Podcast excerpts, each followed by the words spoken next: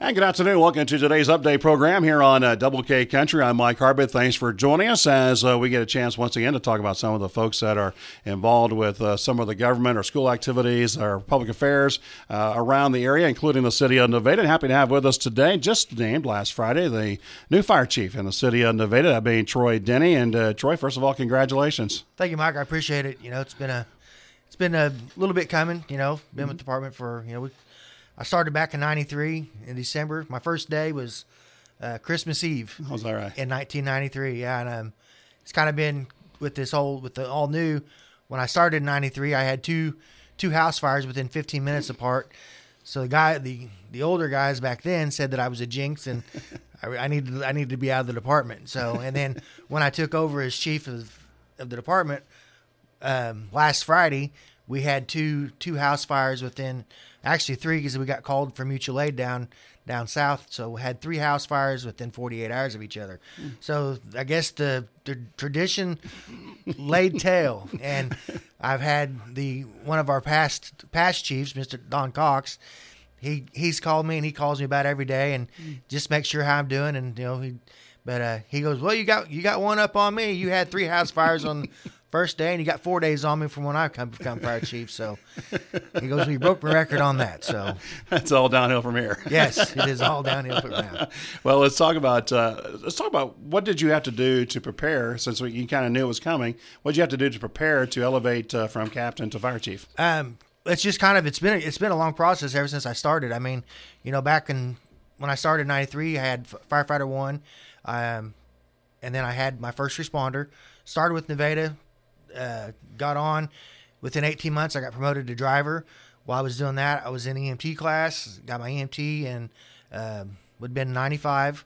That's when my oldest son was born. That's how I remember that date. Mm-hmm. So, you know, about 25, 26 years ago, got the EMT. And then the state changed their um, certification and come out with a firefighter two, which it's, you know, it's in, it was nationwide. Got that. I've got um, certifications in fire officer one, fire officer two, which you know just are the five officer one's like the lieutenant, just kind of the basic shift officer. The firefighter two is more of the battalion chief, the day, the some of the day to day operations of what you know, the the payroll, the discipline, stuff like that. Along that, I've taken classes through, um, did, did fire science through Crowder, mm-hmm. um, and also did some classes through the National Fire Academy. Um, I've not done I've not done the executive program you now have to have a bachelor's degree, which I don't have. I don't have a bachelor's, but you have to have a bachelor's degree, and it's it's kind of a master's master's degree to get an executive fire officer. Actually, the Bill Thornton, one of the, the chief that mm-hmm. just retired, he was actually one of the one of the last that was able to get that under as a having an associate's. He, so he had his EFO.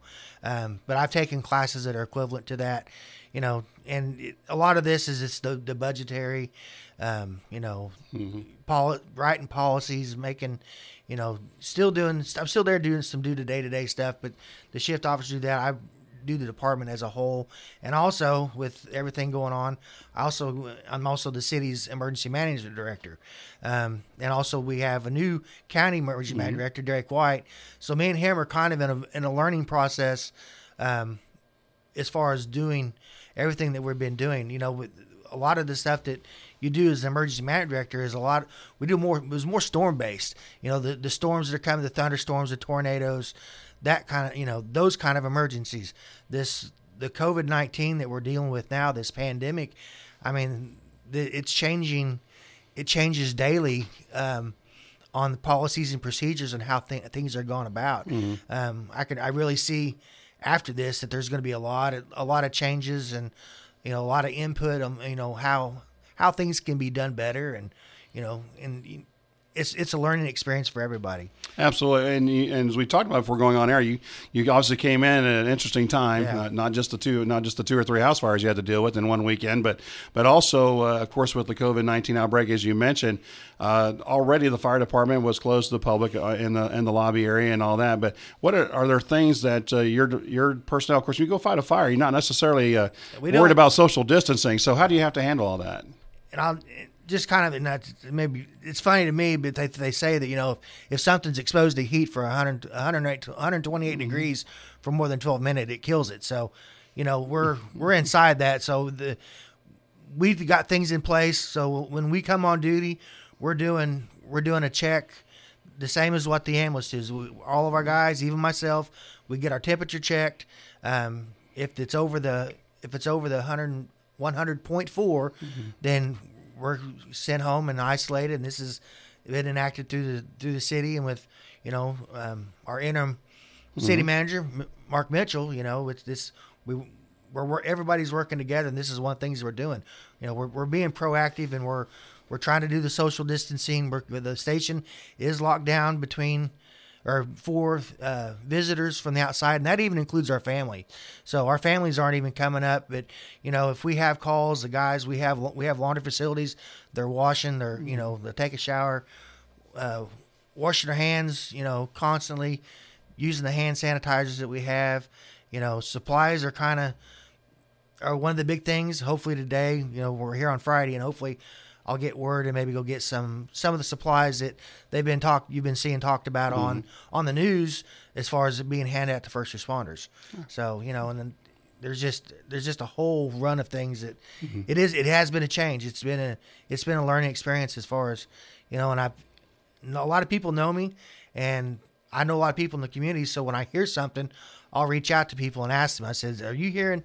Are you hearing this from this side coming from that?" So it kind of helps knowing knowing people and people have known me for all mm-hmm. these years. Absolutely. Well, and let's talk about the the future once we get past all this, yeah. and uh, talk about the future a little bit. And uh, again, what do you have things in mind that uh, that you want to do in the department? Uh, you're always looking to for ways to improve and things like that. Do you have things in mind? Yeah, I've got. There's all kinds of ideas. One thing we um, we just, of course, you've seen we just purchased a new rescue. I was put on the truck committee for that since I'll be. So we'll have we'll have a new rescue, and it'll I'll just leave it that there's a, there's gonna be a little surprise to it when it does get here on what it is, and you know mm-hmm. I've let some of the people, some people know what it is. Mm-hmm. So once it gets here, we'll we'll do that. Uh, one of the other things that one of the big items that I'll have to th- worry about is um, our ladder truck. It's it's becoming outdated. Mm-hmm. It'll be 25 years old, and after 25 years, you can have it tested, but it, they won't certify it. So um, we'll be looking at probably purchasing a new ladder truck. I mean, as far as you know, just everything else kind of bases ideas and stuff kind of bases upon mm-hmm. on the city how the, how the city's doing. You know, we're getting you know, Peerless has come in. We've got you know they're they're up and building windows out there. You know, just if if the economy keeps going and keeps building, you know, maybe we can we can expand a little bit. Um, we've been sitting down with all the rural departments and haven't well before all this and was having monthly meetings and things were getting in place where we were working working together you know mm-hmm. as as one and not as separate entities. Um, and that's one of the things is just to keep that moving forward. You know working with working with our with the with Walker and Compton and Milo, Deerfield, Bernal, working with and Sheldon, working with those those rural departments, and also, you know, us help providing training, you know, and uh, you know, if any anything that they need, we're you know we do this on a on a day to day basis you know, for occupation or a, a career, they do it as, as volunteers, and you know they're they've got other careers, but yet they're still they're still fighting fire and providing services, and we're here to help help them. You know, we'll do any training and, mm-hmm. and any any advice that's you know they need. We'll we'll be there for them. How uh, how are you staffed right now? How many do you have on staff? We're, we're um, right now we're at twelve uh, with me. We're one short, so uh, Friday uh, once they did, they named me the, you know, wasn't an acting or an interim. I was named the fire chief. So we went ahead and we have applications out. I think they're going for 30 days. And then as long as the, you know, once we get through this, we'll probably start the interview process, the testing process, and hopefully by June 1st, we'll, we will, um, we'll put somebody on.